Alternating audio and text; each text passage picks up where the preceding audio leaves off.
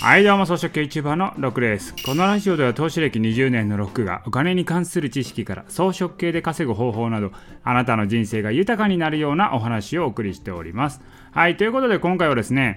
テクノロジー進化の転換点か、半導体戦争も終わりということでね、お送りしたいと思います。まあ今はですね、半導体がないとかね、半導体争奪戦にはなってますけれども、その一方でね、半導体工場がどんどん火災に遭っていくっていう、もうなんだか不穏な感じがするのは置いといたとして、まあ、そもそもね、半導体って昔からムーアの法則っていうのがあって、にねんで性能が倍になるというふうに言われてました。それは何かというと、半導体っていうのをどんどんちっちゃくしていってですね、その半導体のこう密度を上げていくんですよ。単位面積あたりの搭載できる半導体っていう密度を上げることによって性能処理を上げてきたんですね。でもそのムーアの法則っていうのも今限界が来ていて、これ以上小さくしてってももう限界よっていうところまで来てるんですよね。だからこれまではとりあえずちっちゃくしてね、ちっちゃくすることを目指して、もう最近ではね、もう量子コンピューターという感じでも言われてるんですけども、量子のレベルまでちっちゃくして処理をしようとしてるんですけど、もうね、これ電力量と発熱量が半端なくなってきてるんですよ。そこら辺が今限界になってるんですね。半導体で計算処理をするとめっちゃ発熱するんですよ。これパソコンのとこにもあのファンがついてると思うんですけど、あれやっぱりすごい発熱するんで冷まさないといけないんですね。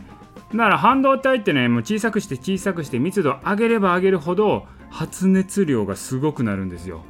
だからそれをね、冷却しながら利用しなきゃいけないんで、もう経済的に合わないところまで来てるらしいんですよね。だからもうね、ムーアの法則っていうのは終焉が来ているよっていうふうに言われます。だから半導体性能ってこれ以上上がらないところまで来てるんですよね。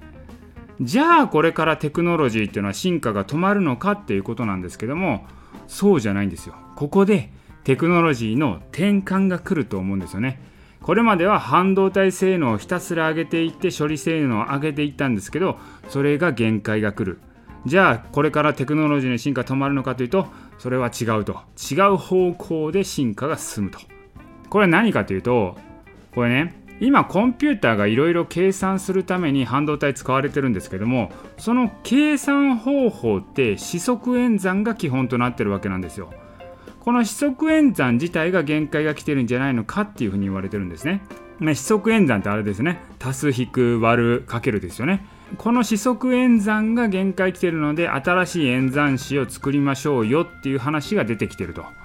から四則演算で表現できない演算子が出来上がれば、計算量が格段に減るわけなんですよね。なので今コンピューターで計算できる量を拡張していくのはもう限界なので、そもそも計算する量を減らそうよっていう方向に転換してるんですよ。でこれね、とあるね、演算方法、新しい演算方法、私聞いたんですけども、まあ、これがねスタンダードになるか分かんないですけど、どういうことかというと、例えばリンゴがありました。それを半分に割るとリンゴは何個になりますかって言った時に、まあ四則演算で考えれば、要はね いちわるに ってなるわけですよ。いっこのリンゴをにで割ると、で いちわるに って れいてんご になりますよね。でもね、これリンゴを半分に割ったらリンゴ何個あるって言われたら れいてんご と れいてんご のにこですよね。リンゴにこになってんのに、四則演算では れいてんご になるんですよ。だからこれはおかしな話じゃないですか。だからこれね、四則演算では表現できないんですよ。だから四則演算で考えると いちわるに は れいてんご、 これ半分になりましたと。でそれをね、いっこのリンゴをれいてんご で割ればにっていうのが出てくるんで、これね、計算式にこかまさないと、いわゆるリンゴがにこになったっていうのをね、計算できないんですよ。だからこれが一発で計算できる演算子があれば、計算量っていうのが半分になるわけなんですよね。そもそも いちわるに が れいてんご っていうのは、リンゴいっこあたりのね、サイズを求めてることになるんですよ。リンゴをにこ割ったら何個になりますかっていうところをね、表現できてないんですよね。